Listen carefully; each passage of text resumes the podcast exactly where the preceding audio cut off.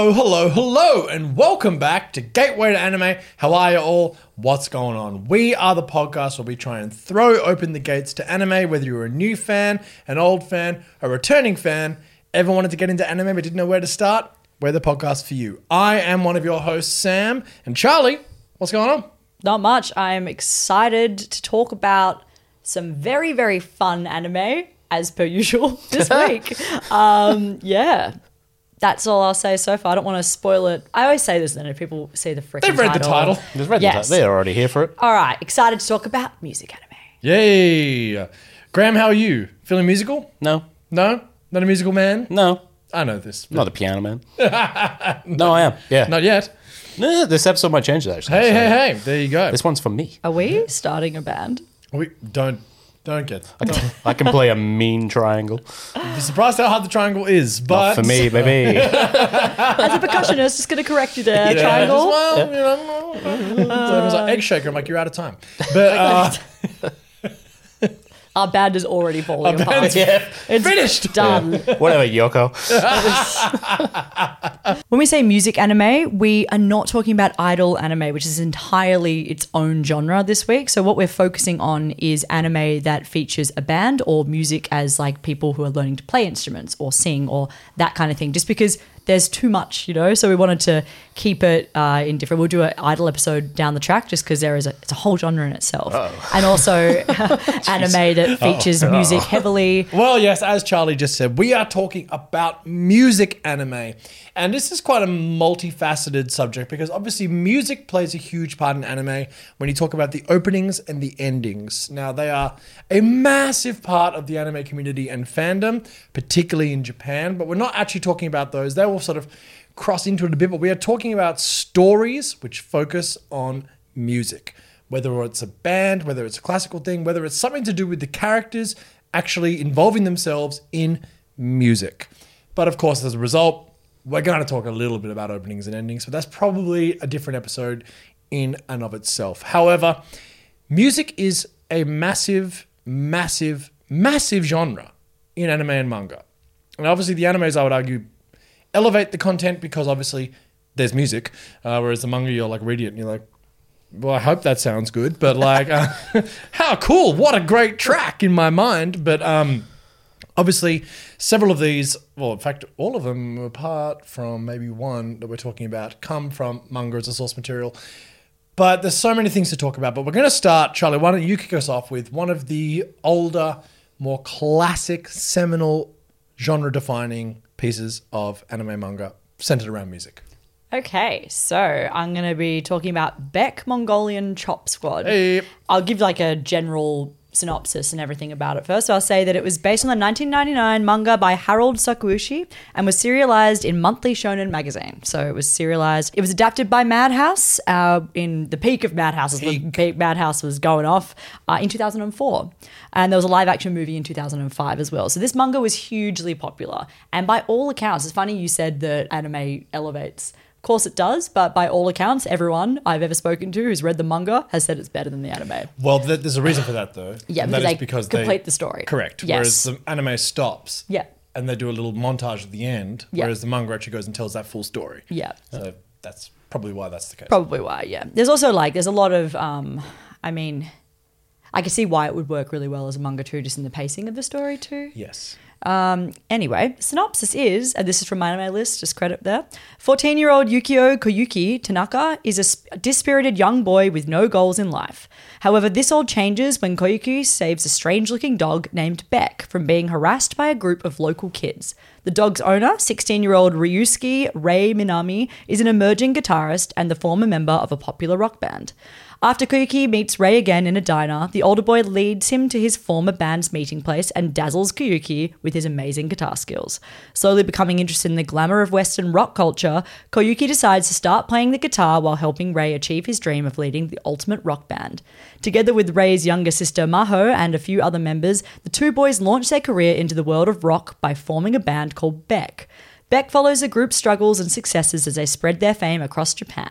This show, it actually starts with Koyuki, um, who is a ve- like known to be quite he knows like he loves singing so he's a really good singer. That's important something's not Yes. in the synopsis. But he's never listened to western rock before has had no experience of that whatsoever so only listens to j-pop. In this like fateful meeting with ryusuke he ends up getting kind of thrown into the world of rock and roll. There's also a massive kind of plot point where he destroys a guitar from his mentor who's like an older man who collects guitars who used to play in bands and he uh, he, in exchange for like uh, repairing the guitar, he learns how to play guitar from this man as well. So there's a couple of mentor figures in there, and a couple of time skips within there as well. It doesn't happen very like overnight that he's suddenly just a really a good guitarist, which is something I appreciate about this anime too. Quite a slow burn. It is. So, Madhouse's adaptation is like this anime is so nostalgic for me. Hmm.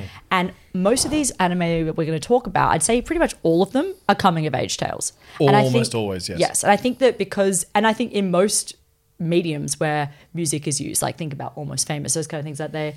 I think that the idea of forming a band and like the relationships within that and kind of discovering yourself through performance, it lends itself to these kind of stories. And Beck does this really fucking well. Yeah. It's nostalgic for me because in high school, uh, me and my high school boyfriend were obsessed with this show. We used to watch it, and um, he was in a band, quite an average band. Look, I don't think he listens to this podcast. I hope not. And um, if he if he does, then babe, you need to move on. Uh, and so.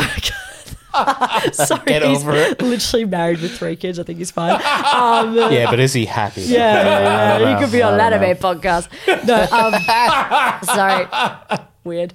Um, anyway, but he, I think he was so kind of, you know, loved this anime. And I think it spoke to him so much because it was kind of reflecting like a lot of his own experiences.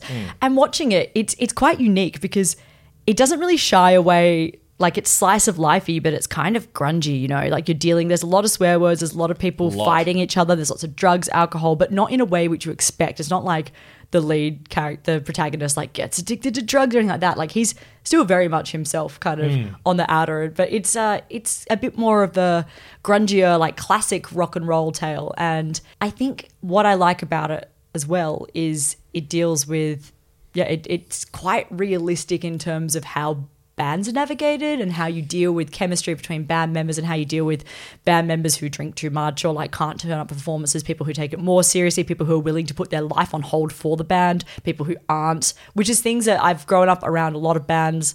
I know a lot of musicians, and these are things that are just universal. This show also just captures like first love. It captures the idea of just having this massive dream. It's a little bit, you know, it's not exactly realistic. Like I Beck ends up being the biggest band in the world by the end of the manga, which is, you know, not necessarily how all bands turn out, as my high school boyfriend is living proof of.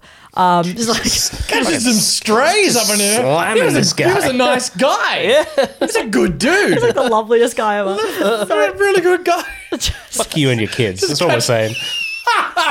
You dumb shit ass band. you Honestly, that's about it. He was, Loser. He was good. Okay, wow. I uh, that's a lot. No, I mean, just in terms of like, I think this show captures something, and also we have to talk about the adaptation, Madhouse adaptation, mm. is gone through a couple of things. So what you'll see on Crunchyroll now isn't actually the original in terms of licensing issues. So my favorite moment of this anime and of any anime actually is a scene in late in the series where the main character gets to sing a certain song on a stage and the song is actually the Beatles I've got a feeling and I weirdly heard that version of the song before I heard the Beatles version of the song and I had it on my iPod shuffle for years this like Japanese artist singing "I've Got a Feeling" by the Beatles, and I, remember- I like I knew it was I knew it wasn't written by a good version. them, but I remember loving that version. I still think I prefer that version to the Beatles. Jesus. I love the Beatles so But, much. yeah. No, don't get me wrong. I love that rooftop performance, which is obviously where that song is famous for.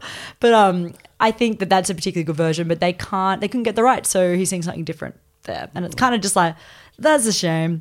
But um, the music in it is good, and you can really tell the mangaka was just a huge fucking fan of the Red Hot Chili Peppers, and the band Oh, is yeah. The so player. the bass player is like Is a Flea. blonde Yeah, shirtless she's guy, and it Japanese is Flea. just Flea. and like the lead singer is based in off everything.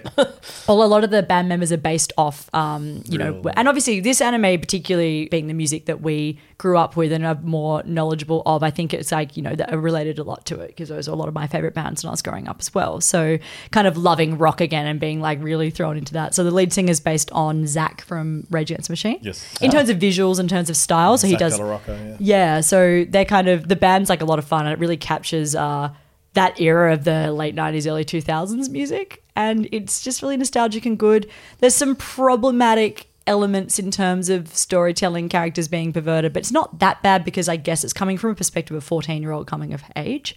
So I don't feel uncomfortable watching it. I think that one thing is some of the voice acting in the Crunchyroll um, version that's out now is a lot of characters speak swap between English and Japanese. Yeah. and it's actually like it's pretty it's pretty Actually decent, but it's um it's in, and that's interesting too because a lot of the characters are bilingual in the show. Yeah. or you know There's a lot of transnationalism in this show because Ryusuke spent a lot of time overseas. Yeah. And has come back to Japan. Denmark? Netherlands? Yeah. Netherlands, yeah. Um, yeah, this show's really quite amazing because obviously, especially in the West, a lot of the media we consume around music is the very. Cla- either it's a biopic Yep. or it's the like classic, like it used to be about the music, man. Like you know, throwing a bottle of Jack at him, like it, it's very much that. But this show really captures something unique. And in fact, many of them do. And again, as you said, coming of age tales, all of these almost.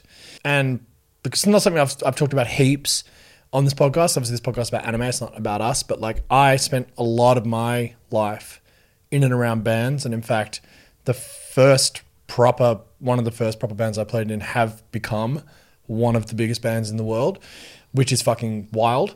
And like that band is Tame Impala. I'm not going to try and be like, ooh, it was, I was the original drummer of Tame Impala. I've mentioned it, I think, once on the podcast with the Bofos. And then again, I then went off and did musical theatre for a long time. And then I went back and tried to do a band again. in true Beck spirit do musical theatre.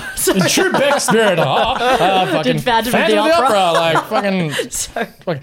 But I guess, and I'm going to mention this a lot in, in the show that I'm going to talk about too, but this show really hit me in many ways that I kind of wasn't expecting because a lot of it is through the lens of a young person being naive and idealistic about what the music industry is all about.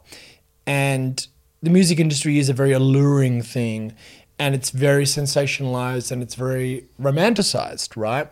And but there is something extraordinary about it. And there is a feeling you get as a musician and I've been fortunate to do many creative ventures in my life, but there has been no greater feeling that I've ever experienced in my life than being on stage in a band, being in the moment and being in the pocket and having that thing where you're all on and it's this synergistic like it is magic and it's almost like a drug. And it's this one thing that i think i've been chasing forever ever since and it is that one thing which is like oh man like whoa what was that? You know it is transcendent. It really really is that's the storyline of this too, because 100%. Ryusuke's and this other his rival are looking for that feeling. They're looking for the assembling the best possible band, and like it takes a few years for the protagonist to get into the band because he's you know just doing backup or support, and then when they all Yeah. play together, they have that feeling, and it's like and that's real. And it like shows it well. Yeah, to see a band go through the ups and the downs and like coming back to music later in my life. And of course, you know, if anyone has listened to this podcast from the start, you might have heard me in the very earliest episodes of this podcast. I was like, my band, my band, my band. Yeah. Of course, that all fell apart because of COVID. I mean, there are other reasons too, right? It's not just it's too simplistic. It was just COVID, but it's very um. This show really hit me, and so did the show that I'm talking about because it is something really difficult to pass, especially when you idealize something so much and then when you actually go and live the reality of it it's very different and it's great to see this kind of like oh i'll be this superstar i'll be this you know everyone will understand and, want you know and love me and, and respect me but it's also like yeah but you ain't what what i don't think beck does it better than than bocchi the rock which i'll talk about but it's also that side of things where it's like oh and also you'll have no money and you'll be you'll be driving around in a four wheel drive with all your gear in the back, and all four of you, you know, like the real slog and grind of music can be very heartbreaking, and especially when you like. Mean, for me, when I left, when I had left Tame like early on, and then gone and done the music, and I was very fortunate to be to be successful in my in my other field of musical theatre, but like there was a real time in my life where I got very very depressed after the indescribable success that Tame went on to after I left it, and was beginning when I was there. But like, it's a really challenging thing to to get your head around. It's still a very difficult life, even when you are succeeding at it. So many of my friends who are still doing the music thing live extraordinary lives, but it's not without its challenges, and I and it's not without its like it's insecure. Same with acting, right? Mm. So even those who get through it later in life, it can be a very difficult, very tenuous life to navigate.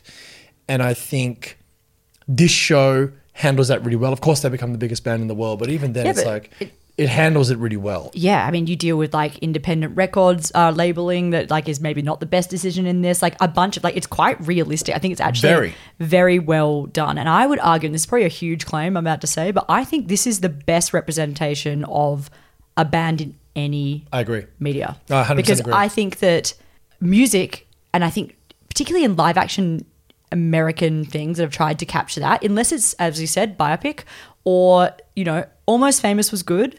That then that creator tried, that's because it was a period piece, you know what I Yes, mean? Like, yes, and I yes. think everyone kind of had, you know, and it was like crazy, and we kind of go back and they had a shtick with it. That same uh, Cameron Crowe tried to do a show called Roadies after, which was really bad, and no Yes. one responded to it. 'cause It's really hard. To, I think you're right. You can't capture.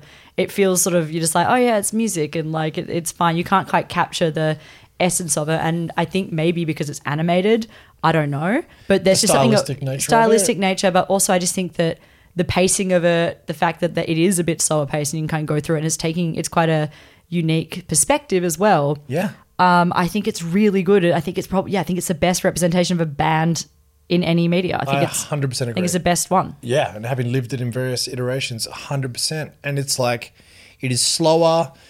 It's, in some in some elements, it's quite boring. And you know what? Being in a band sometimes is fucking boring because it's like you're just grinding. You are grinding and grinding and grinding. And this captures that really well. Yeah, the disappointment of it all and the mundane stuff around it is The- captured quite well with this Yeah. show. The arbitrary nature of like success, like why that one and not that one, and that's just the game when you're in that in that world, you know. And I think Beck captures it brilliantly. And I was, I've gone off on a bit of a tangent then, but like, No, I'm probably gonna do it a few times on this because like this a lot of this content's really triggering. For me. Yeah, I was gonna say it's also like I hate that word triggering, but like it is, it brings up a lot for me. It made me feel like I, I think I messaged you being like, "Be careful with Beck. I reckon it'll bring up some stuff." And then I was like, I also, you know, someone who secretly always wanted to start a band and never did. I, I was finding myself like, God, I wish I'd just done that. You know, like does it, it kind of, uh, it really, even though it's not romanticizing it at all, I don't think. It sort of is because you capture the artistry of it and everything. I also think just from a general anime watching viewer, uh, the I love the design in this show. Brilliant design. And we can't go any further without talking about one of the best bits about this show, which is the opening theme song by a band called the Beat Crusaders. One of the best opening songs of the undisputed king, one might say, of anime openings. It's really, really great. And if you want to know just what the vibe of the show is, it takes you. I think the reason it's one of the best openings ever is because the song is a banger. Also, you just know that the show is immediately from it. The aesthetic, Ah. the characters, everything. Like, if you honestly just go and watch the look, type it in on YouTube, have a look at it. If you like it, which you must, you probably will. Most people will. Then yeah, watch Beck for sure. It's on Crunchyroll, and if you can, just like swap to YouTube to watch the I Got a Feeling scene because. It's on YouTube still. It hasn't been Yeah, taken I did down. that. Um, what Beck does do incredibly well is the aesthetic. And it's just that very much a throwback to that like classic 90s, almost 80s esque kind of vibe, which a lot of people really perceived, especially in those early days, of being like, it's just a kind of cool vibe. It's just a cool, grungy, like very different to modern anime now. Very the aesthetic is something we don't see done very much anymore in anime. Yeah, I guess in aesthetic, it's probably closest to FLCL, which is a Fooly Cooly, which is something again we should specify that like we're not talking about idol anime. We're also not talking about anime that has musical like influence in it because Fooly Cooly has got like an iconic soundtrack. She's got her bass guitar that she fights with, but I don't think it's a music anime. 'cause It's not about creating music, which is kind No. of what we've made the parameters of. But Yes. um, great soundtrack and also uh, anime that appealed to a lot of musicians back in the day and still does and has a huge influence of music and things like that so but yes i think Fooly Cooly also is similar in that aesthetic That's true. except you know with aliens and all that stuff It's a different vibe. Thought we were still talking about back there. I was like, what? Aliens. and it's then really aliens. grinding. takes a turn. It's really about adolescence. Yeah. but The aliens. yeah but yeah Oh, no yeah. honestly i think that beck is actually quite a realistic slice of life Yes. a, you know i mean there's some things about it that are probably not like it's a bit you know violent and edgy in some ways but it's definitely one of my personal favorites one of my nostalgic favorites and i think as as we're saying is one of the greatest representations of a fictitious band in any medium. So please check it out. Honestly, I don't think it's talked about enough now. Agreed. It was hugely popular, but obviously it's been many, many years since 2004. So I think that it deserves a bit more attention now so people don't forget about it. So go check it out. All right, my show that I'm going to talk about is very different vibe, but cut from the same cloth in a weird way. But it's very comedic. Now, this show only came out last year at the time of recording this podcast, about exactly this time last year, in fact. And this is a show called Bocchi the Rock. So, socially anxious and highly introverted high school student Hitori Goto, later nicknamed Bocchi by her bandmates, has no friends or hobbies to speak of. After being inspired by seeing a rock performance on TV, Bocchi asks her father if she can play his guitar. Fast forward a few years, and Bocchi has become an incredibly proficient guitarist and dreams of joining a band. However, her social anxiety prevents her from being able to do so. She has, however, become quite famous online as Guitar Hero, the moniker under which she posts covers of famous songs as well as her own little tracks, sort of to an equivalent of YouTube, but they can't use that for copyright reasons. While sitting alone in a park with a guitar in Shimokitazawa, Bocchi is approached by the outgoing drummer Nijika Ijichi, who invites her to join her group, the Kessoku Band. As their guitarist and slash singer has run off and they have a gig that night a classic ticking time bomb narrative. But they've also the gig is at Nijika's sister's club which becomes a very vocal point of the show. Despite having to play from within a cardboard box such is Bocchi's social anxiety the gig's pretty subpar but the group come together and realize that hey we've got something special here even though we kind of sucked right now and this enables Bocchi to start grappling with her social anxiety and chase her dream of becoming a universally loved rock star. This show I initially dismissed because I'm not a huge fan of like the kind of like cute girls doing stuff uh, anime genre of which there is many things. Graham, we are, we got you to do K-On one time. Still scarred, but anyway, let's move on.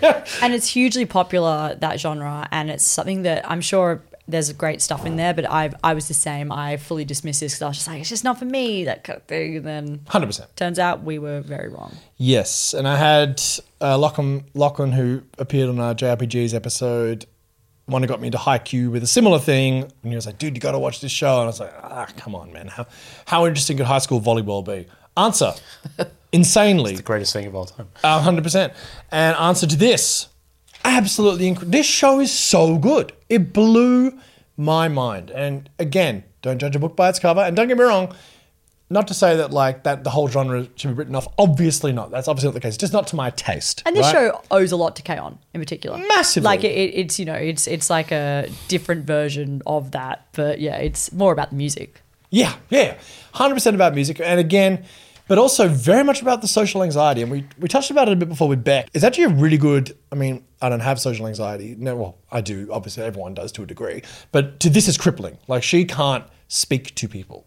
Like it's it's a really interesting examination of being an introvert, and especially within the cultural context of being a woman in Japan, young, not being able to speak to people, guitar becomes her means with which to communicate to anybody. And even then, she can't do it without playing inside a cardboard box on stage. Like, that's the level of anxiety she's got going. You know what I mean? This show is should be noted is I'd say it's mostly a comedy. Like Oh, it's yeah. so funny the way they do it. But they treat her like I think the depiction of her social anxiety is treated with care at the same time. It's like running that fine line there. You still 100%. like it's not taking the piss out of her. It's just like her yeah, I, I this show is so fucking good. It really is Oh. amazing. It's so fantastic. And again, now it does something a little bit different. Like Beck does actually examine like the kind of the bad parts of being in a band, whereas this very much idealizes it all. Uh, I haven't gotten further in the manga. I've only watched the first season of the anime. Obviously, it might change, but um, not not that I don't have problems. And Bocchi's obviously major problem is her social anxiety and her introversion. But the fact that this show very much is through the eyes of a youthful person being like, wow, this this thing could be amazing. But what it does do brilliantly is show you how transformative and beautiful being in a band can be and how aspirational and how extraordinary the power of music is. You know, the fact that she has she has like thirty thousand subscribers. She doesn't tell her band initially at all that she is Guitar Hero. Like it's just this really beautiful. I got very emotional during this show. I was like, man, this is really beautiful. It got huge plaudits on Reddit last year. It kept popping up, and I was like, what is everyone doing? Really? And oh, it became like a cult classic. People Huge were- classic. It went viral and people were loving went it. Went absolutely viral. And even in Japan, it wasn't the manga wasn't massive, but the anime really elevated it and boosted it hugely. so am I wrong in saying the manga's like a four panel manga? So it's like it's short panels. form, right? Yeah, Is that similar to like say what we we in the West recognize as like a newspaper strip? Yeah, yeah, it's super short. Yeah. Garfield. But um, I'm sure you've got information about how the, they came to kind of adapt it and make it like adding her internal monologue, all that Exactly kind of right. stuff. So yeah, they kept yeah, um, bringing it out. Who was it? Cloverworks, Cloverworks, yeah, who are fantastic. yeah, Yeah. They are fantastic. it's a really good adaptation. yeah, this show I've never been more. Honestly, it reminded me more of Kaguya Sama in terms Yes, of humor. yes. It's that really unhinged cutaway.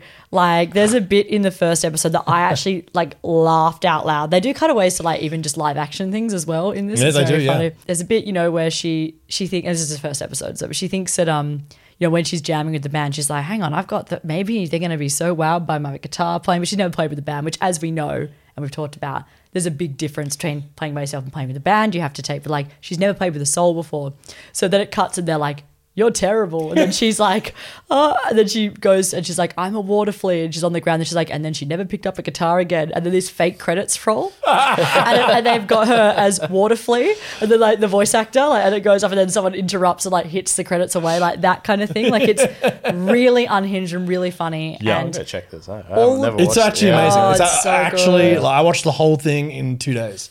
Yeah, man. Loved it. Sounds great. Absolutely loved it. Yeah, it does so many things at once. the Shimo setting.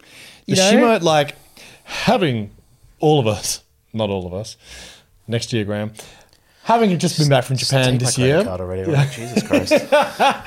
Shimokitazawa was a vibe, right? Mm-hmm. And what they do in this show is really, it's almost a character itself in the show, which is so cool. Like, and apparently there is an actual club that Starry is based off in Shimo, which has now been like mobbed ever since the show came out. And they've actually had some problems with that and had to put things up online, being like, "Hey, Please be respectful and pay for tickets when you come here, and don't be a dick." completely mis- misunderstanding the meaning of the show. The whole Like, minute they're like community and vibe and like support like, and I'm a fan of this anime. Don't have you pay for anything. like, Not gonna yeah. lie though, if I walked past it and I had watched this show, I would probably be like, let's get a quick photo. I'd be strong, of course, Yeah. but I'd also pay for my drinks and yeah, yeah, for my yeah, ticket. yeah, yeah, like- yeah, yeah. But yeah, it's it really does treat Shimokitazawa, which is an amazing place. It's like Yeah, well, it's just like you know, it's a vintage shopping. vintage shopping, cultural hub, music, arts, and like when I was there, it's like you really just see a lot of people walk around with instruments and that kind of thing. Like it just mm. seems like a live music hub. There's a lot of live venues there Yeah. and everything happening. And what's cool about it, so Beck really captures late '90s, early 2000s.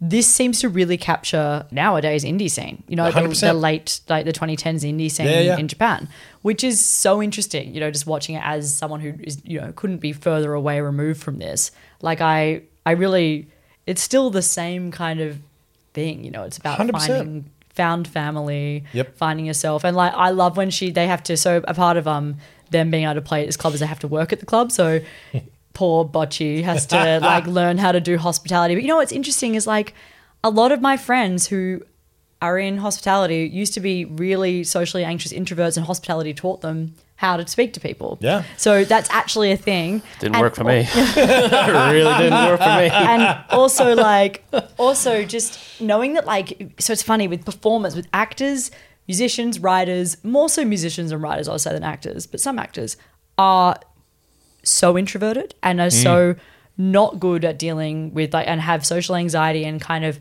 uh, have no idea what they're doing but will be these amazing musicians and performers that kind of thing and mm-hmm. have to like mm-hmm. learn that skill to perform their art. So i found that that aspect of bocchi was really cool. It was like Yeah. everyone brought something different to the band and all four band members are like they're all really great characters too. They're, They're all great. their own kind of thing and it's it's it's really good. This show's so funny. Yeah, it, oh, yeah, it's laugh out loud funny as well, which is so I mean very different to Beck. Beck doesn't.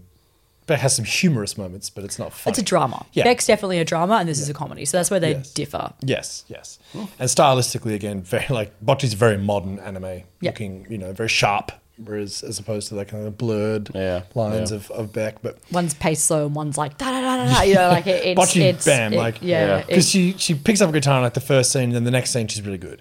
You know, but but Three years later, that was so good. I love that. I was like, thank God for that. Yes. Because I just watched Beck and then I was like, you know what? Thanks, Bocchi. uh, skip it.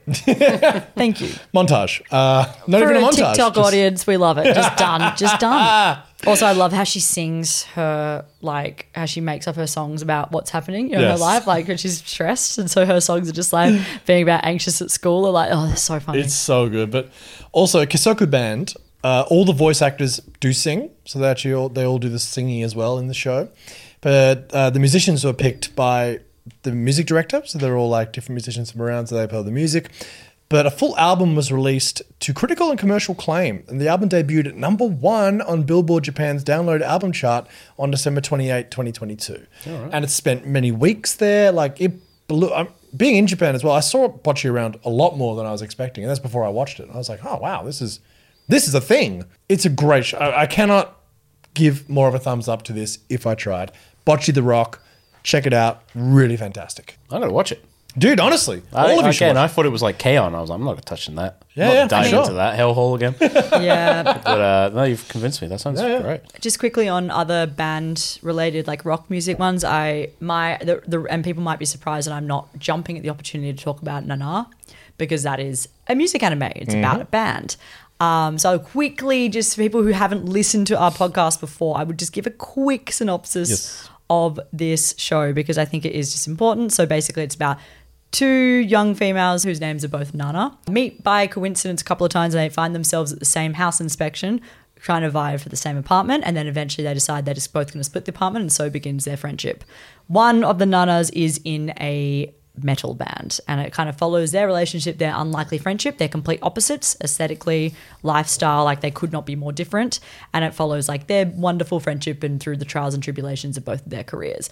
But Nana is uh yeah the music in that is done by artists. There have been like tribute albums. It's hugely popular. It was also a Madhouse 2006 adaptation. Yep. The manga technically still ongoing. It's been on hiatus since 2009. So the anime caught up, and we're, we're not gonna uh, finish the series until we you know get more manga. And then she just never wrote Really? more of the manga. So it's still technically ongoing. Wow. It's just on hiatus. So Wow. that's um that's interesting. And the it Hunter Hunter of the Josei. of the Josei genre. In terms of aesthetic, now this is aesthetic. Like you've never seen Very a cool. cooler character in your life. Like, and the songs are great, and it's obviously a unique in its way that it is Josei. So it is very much about adult relationships and life and navigating and, and, problems that come along with that mental health, that kind of thing. So highly recommend if you're looking for something a bit more adult. I mean, Beck as well. They're kind of similar in that Very vibe. similar, but, Nana's got a cooler aesthetic, I think. Yeah, yeah. Check it out though, please. For the love of God, uh, more people that can get their eyes on Nana. Maybe, maybe we'll get an ending to the manga. Who fucking knows? Maybe. Yeah. There will be a lot of shows that we won't have the time to talk about because Mm. we're trying to dive deep on the shows we really think are amazing. But like, this is an a bottomless well, like most anime Yeah. genres of media. You know, like it's like, oh my lord, that's, and then you can start going, oh, sh- and that, and this, and that, and oh my god, we haven't even talked about classical Yeah. music, and it's yeah. But anyway, before we digress any further, Graham, what do you got for us, mate? Uh, I'm going to talk about Kids on the Slope. Never made any time for this, which is great. Thing about this podcast is like, hey, why not try something that doesn't involve just punching people, which I was against. Yeah, music is not a big thing in my world. Never has been. Didn't grow up in a musical family. Mum liked the Carpenters. Dad liked Meatloaf. It's weird. um, my passions were always art and visual stuff, so music has always kind of went over my head in a lot of respects. So it, coming to anime music genre, that's a scary thing. Scary thing. It's a lot of feelings and emotions. It's not my thing. But uh, Kids on the Slope, uh, it's a very early Mappa like production. So 2012. So we're really early doors of the behemoth that is Mappa. And it is directed by, say his name, Sam. Shinichiro Watanabe. I can do the Watanabe part. So if you don't know Watanabe, you really should at this point. So Cowboy Bebop, Samurai Champloo, Space Dandy, like some absolute classics. And this is his music anime forte into that world. So set in 1966, so we're going way back. Introverted classical pianist and top student Nishimi has just arrived in Kyushu, for the first time for the first year of high school. Having constantly moved around place to place in his childhood, he's abandoned all hopes of fitting in, preparing himself for another lonely, meaningless year, that is, until he encounters the notorious delinquent Sentatoru Kawabuchi. Sentaro's immeasurable love for jazz inspires Kaoru to learn more about the genre, and as a result, he slowly starts to break out of his shell, making his very first friend. He begins playing piano at the school jazz sessions located in the basement of a fellow student's own family-owned record store. As he discovers his immense joy for using his musical talents to bring enjoyment to himself and others, Kaoru's summer might just be the best one ever. That's the official synopsis. Yeah, I, I, I wasn't expecting much from this until like I sort of the main character really hit with me because I moved around a lot as a kid as well, and a lot in my my adult life. So I was like, oh, this this is gonna be a meaningless musical anime. Kid likes jazz, blah blah blah. And I was like, oh shit, this is this is this is resonating with me as someone who's moved around a lot, didn't make friends easily, and did a lot of that one year here, one year there, one year there. So. I wish I'd found the piano. That's what I'm trying to say. You could have been a jazz prodigy. Could have been in the 60s. in the 60s. That was your first I'm- mistake. I'm terrifically old. Um, so yeah, it's it's it like these other two, so other, well, other three anime. It's really about it's a coming of age story With an about- introvert. with an the- all three characters introverted, that we talked um, about. You know, it's about the challenges of adolescence, be it with like you know social conformity, like the opposite sex. You know, just finding out who you are in the world. Sort of the things as you get older, you sort of forget about.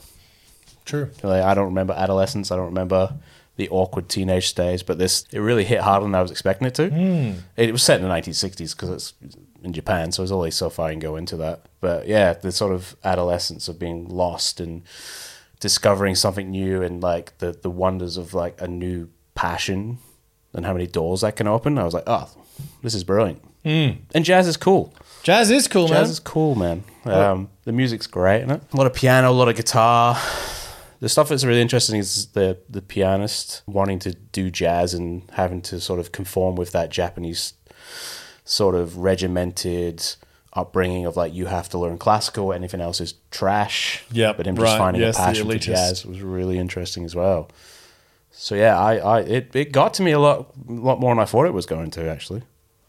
Interesting. And Watanabe's career has been very much, you know, um, punctuated by music styles. Big time. Yeah. So getting Watanabe on as director like made sense as a jazz piece, and obviously knowing that kind of And it's another collaboration with Yoko Kanno.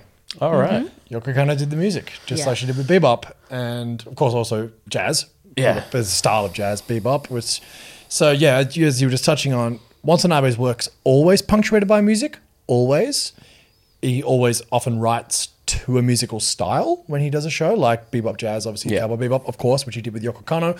But this one, again, for our parameters, fits it perfectly. And the fact that he also worked again with Yoko Kanno, it's it's a brilliant show. It's Yeah. so cool and it's so interesting. Again, like just the way to explore the power of uh, the power of music, man. But like, but it does do that. Yeah. it's a beautiful thing. it's a love triangle in there. Oh, there is so much love triangle action. I wasn't prepared. this guy like- secretly loves this girl. This girl secretly loves them. Like they're, uh, I w- yeah. It just reminded me of just being a a kid again of that age and just having like secret crushes and you know just trying to explore that world and explore the riches of life. It sounds kind of wanky, but No, honestly, No, but this is what all of them have in common. That's why I love this genre. yeah, because it really is um there's a lot of high quality shows that capture it as we've kind of got into there's a lot of really good shows that capture this well and it's similar to sports anime it's a similar genre it does a similar sure. thing. yeah, Hundred percent, because it also captures that like almost all of these shows, well, the three that we've talked about, and most of the genre, focus around youth and people in their early days finding music as a as a growth mechanism Yeah, and something totally. to help with a you know the passage of of growing up. These are coming of age stories, and it 100%. also does that thing which Haikyuu does and many sport animes does when you're that time when you're a kid when you get that chance to do that thing and that thing only Yeah. and you're like, I'm gonna, I'm is gonna be it. the greatest, and I'm gonna do this thing with my friends, and we're gonna like, nothing else even matters. Oh, okay, school's there, but yeah, I'll do that on the side, man. But no, I'm gonna be a volleyball player, or I'm gonna be a jazz pianist, or I'm gonna be the greatest singer, singer guitarist in Yeah. in history. Like, and it's a beautiful, beautiful story mechanic, and it's something that we can all get behind because of all, whether or not anyone ever like tried it properly, we've all had moments of being like, wow I could do that. This is it. You know, this, This is, is it. And whether it's, you know, it doesn't need to be music necessarily, but I think most people have had at least a moment of being like, wow, it'd be cool to be a musician. 100%. That'd be cool. You know, think like, it- Nah, I got fat fingers, can play the piano. It's interesting talking Someone said that to me. I was like, oh, that's devastating.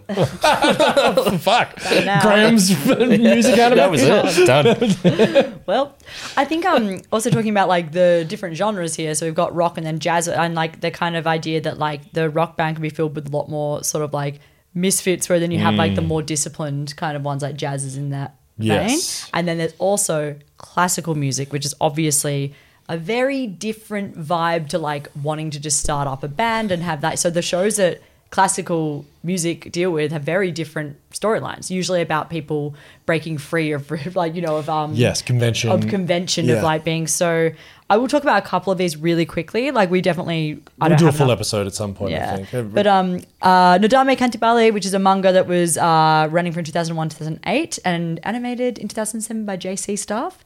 Basically, Shinichi Chiaki is a first class musician whose dream is to play among the elites in Europe. Coming from a distinguished family, he is an infamous perfectionist. Not only is he highly critical of himself, but of others as well.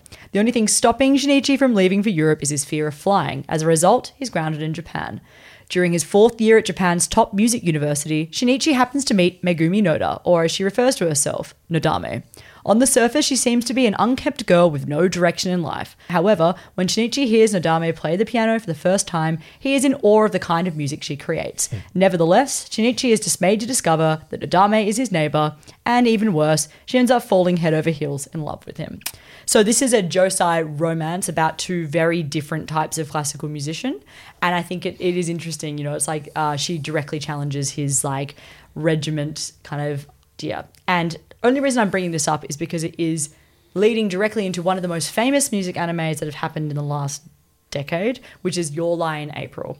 And Oh, yes. The creator of Your Lie in April has directly credited that show and also Beck as inspiration for both yeah, these makes sense. shows.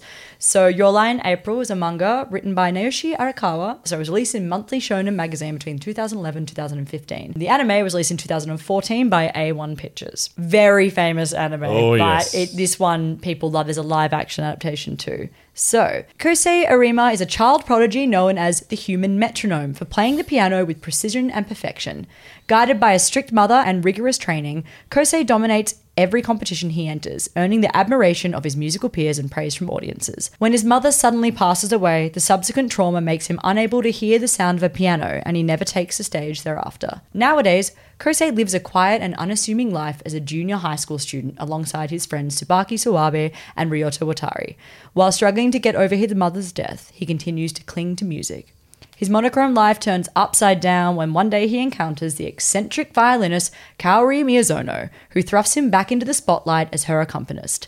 Through a little lie, these two young musicians grow closer together as Kaori tries to fill Kosei's world with color. So, this anime was a huge hit Huge. and it is definitely worth watching.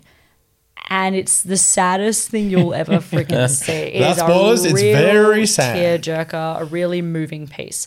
And I think captures kind of the essence of both of like a lot of classical music anime tends to be about, which is sort of, you know, um, breaking free of your shackles Mm. Yes, of, of regiment. course. Like he might be a metronome, but is he really feeling music? Yeah. Um, Nodame Cantabile, I actually watched that when I was in high school, and I think I was too young to watch it because I remember disliking the protagonist because she, like, I, I just remember disliking it a little Hmm. bit. And I wanted to mention it now because it's actually really highly acclaimed and one of those ones that I need, like, in doing research for this episode, I was like, I need to give that one another shot. So, and no one really talks about it Hmm. Ever. never heard of it. But it's hugely influential in the Josei genre and also in music genre. So Your Right. April is like as I read out both synopses and you were kind of like similar-ish, you know, it's kind Hmm, of sure. I guess you could argue it's like manic pixie dream girl comes and saves the guy. but um yeah, it was 2011. Yeah. Yeah. but Your Lie in April is I've watched it when it came out and it's really it's very much like a again it's a coming of age story but it's worth watching if you're if you're interested in classical music and just interested in human relationships and tragedy and you're okay. It's definitely on the dramatic side of the genre like probably the most drama. I think beck mm. and your lie in april are probably the most dramatic of the ones we talked about. 100%. and then kids in the slope probably in the Yep, middle there. Yep. and then we've got bocchi the rock over here and nodame is like somewhere here Um, and this one I'm about to talk about, which is a really beautiful show called um, La Corda d'Oro Primo Passo. It's 2007 anime that I unfortunately watched. It's based off a dating game. So I'll give this synopsis. Uh, Seiso Academy is a prestigious high school that sorts students into two majors general studies, characterized by distinct grey uniforms, and music studies, characterized by pristine white uniforms. While rushing to class one morning, general studies student Kahoko Hino has a chance encounter with Lily, a small fairy searching for someone with the ability to see her. Lily flies away, and Kahoko, puzzled by their meeting, continues on her way. Later that day, the participants of a school wide music competition are announced, and all of them are, unsurprisingly, music studies students. At least until Kahoko's name is read out. Immediately tracking down Lily, the small fairy gifts Kahoko a magical violin and convinces her to participate in the competition. Um, yeah, so yeah, it just basically it just follows her journey and how she goes head to head with all her competitors, but all her competitors happen to be really beautiful, rich musicians, and it's about like her being in a reverse harem with all of them, and there's a You fairy. couldn't help yourself, could you? We No, were I doing just- a highbrow I episode. just and couldn't. Charlotte comes in with some degeneracy With some and some fucking lunacy. Mate, God damn it. I watched that in high school. I watched it. It was. It is genuinely not good. But all I will say is that actually, when they do the competitions, and one character plays a Ravel violin piece, and I found Ravel through La Corda d'Oro. So I don't know if anyone has ever said that in their life, and I hope that you found him through other ways. So I found some great classical music through this uh, trashy dating simulator adaptation, which is hugely popular. So there you go. Anyway, that was just me ending on a high note about how I learned about a world famous composer. La Corda Through degeneracy. um, so out of all this, like I, honestly, music genre goes for ages. Like we've only scratched the surface, Oh. and It's wild. Like, again, a bit like when we did the power systems, we're like, wow, there's a whole bunch to this. Like, we could do countless episodes. And we will. Because I think, I mean, honestly, I just think this is so fascinating. There's so many facets to this. And, like, yeah, I got to watch a new show that I had dismissed, probably foolish, definitely foolishly, in Bocchi the Rock. You know, like, so. Same. Yeah, honestly. right? And I got to revisit uh, Beck, and now I've got all the songs stuck in my head.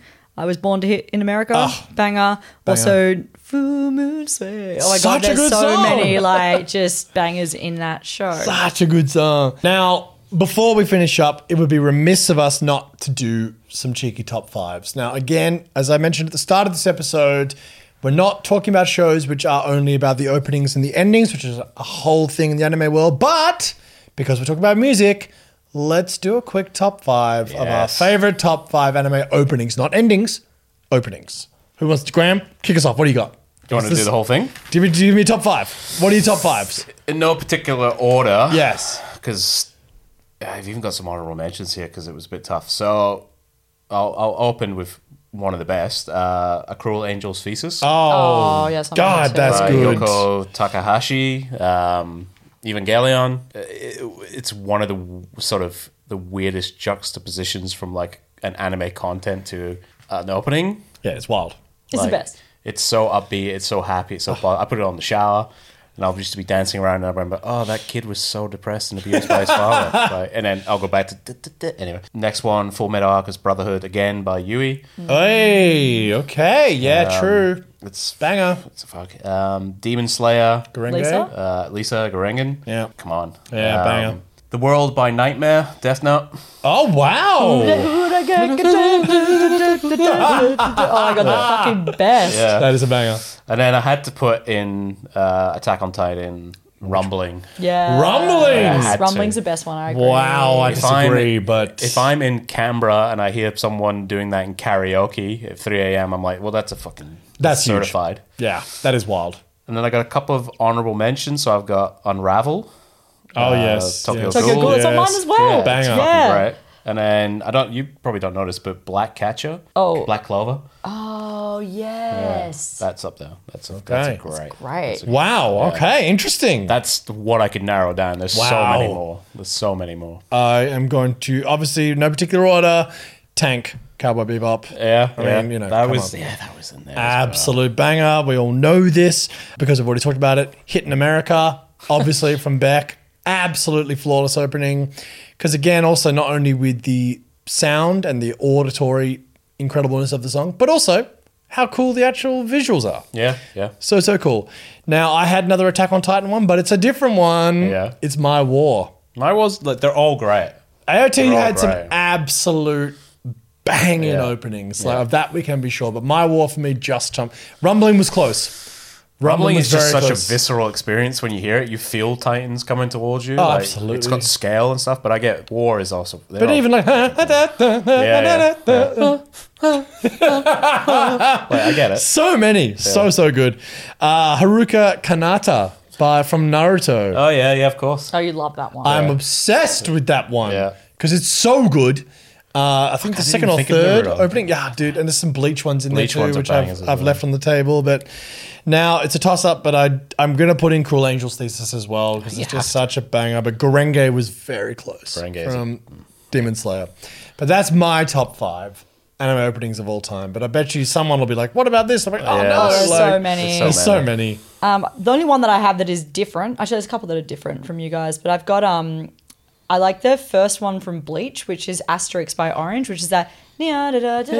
Oh Oh yeah. Like, for some great reason, it just has got like such a huge nostalgic hit Yeah. me, and I think it's really cool. And I love the opening uh, design of it, and I think it's like it's just I remember just loving That's a it great so call. much. Yeah, it's a good call. Um, "Hit in the USA" is just I think it's the best. I think it's the best song ever written. I honestly if you give couldn't me agree top more. five songs of all time. Yeah, it's in there. It's there hearing about for sure. months. You will.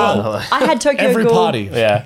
I had Tokyo Ghoul as well. It's just a really good song. Terrible anime, but Oh, fuck that terrible. song was. It just great. brings out the emo in me. Of course. Really. Yeah, Nana of has a great one, but it's not my. It's an honorable mention for sure. Uh, Naruto, Shippuden, Bluebird. That's clearly Bluebird the is best great. one. Wow. That is such Bluebird. a great Bluebird was song. Good call, but it's not Haruka Kanata, is it? It's definitely better than that. No, Bluebird was definitely, not. up there for Oh, me. it's really great. Is that the one that's got the flute in it? No, what am I thinking of? No, you're thinking the ending of the I am first thinking of one, the ending. which is obviously the greatest song ever written. oh, that was Also, remember, don't cry, they look so That is wise. that song. That's that one. Okay. Yeah. Do, do, do. Absolute. Obviously thinking oh, okay. We're doing a song. full episode on these. Um, yeah. So also a cruel Angels Angels, thesis, has to be. Also, I had the Samurai Champloo opening. I love that so okay. much. I really do. Do do. It's So I'm really the only cool. one with tank. No, I had Tank. I deleted it as soon as I said it. Honestly, I had all of the same ones as both of you. all the same. And I started panicking because we're all really mainstream. Ah. And people are going to come for us. I don't give a Um, fuck, dude, because it's bangers. These are bangers, yo. Yeah. Get out with your obscure garbage. Honestly, Oshi no Ko had a really good one. It's not quite in my top five yet, but that was a really great song. Yes. Oh, look, there's so like, but we're doing a full episode. Okay, this is now confirmed to me that th- the next episode of Gateway to openings and endings. Uh, but no, it is a whole thing. We can do a absolutely. whole thing about Yeah, absolutely can. No, we, we, we certainly will. But had to do our top five there. Had Yeah. to do it. Had to be done while we're talking about It's music. not even a top five. It's just the ones that jumped it's out. just to me the ones like because uh, yeah, we only sort of did this like an hour or so before we got in here, so like, we'd have to to sit down properly and actually like Yeah. mine my brain of like I'm thinking all of the them. entertainment district arc and like what a shot of like pure joy that was for me. Because also, if we are Can I- going to do it as as well with the imagery as well, like I think that should be part of the consideration. This was just songs, but Yeah. like What about Rock the Dragon, though? Oh, again, Rock that's a banger. Dragon. what about opening a Pokemon? the OG. Uh, there's so many. And, okay, w- but we're stopping now because otherwise we'll, we will fall into a, a rabbit hole. But thank you so much for listening to our music episode. I hope you learned a little bit. I mean, also you know a little bit of uh, a little bit of personal stories from from us as well, which I think you know kind of interesting. And it's a Bit of therapy for us. Apologies to all of you. apologies for y'all helping helping me work through my.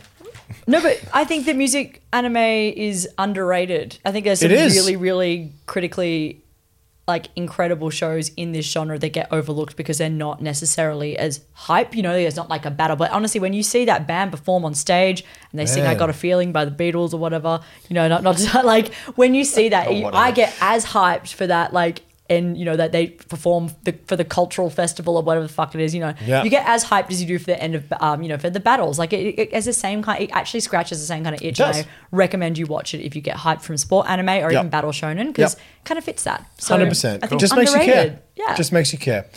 It's absolutely extraordinary, and yeah, you're right, underrated, and something that I'm going to dive even further into as a result of researching and doing this, pod- which is the wonderful thing about doing this podcast. Always finding new stuff, even after 25 years. So, honestly, thank you all for listening so much. You can, of course, find us on the social media platforms on TikTok, Instagram, or YouTube. Hopefully, you're watching us on YouTube. If you aren't, you can be listening to us on our podcast, wherever you get your podcast from.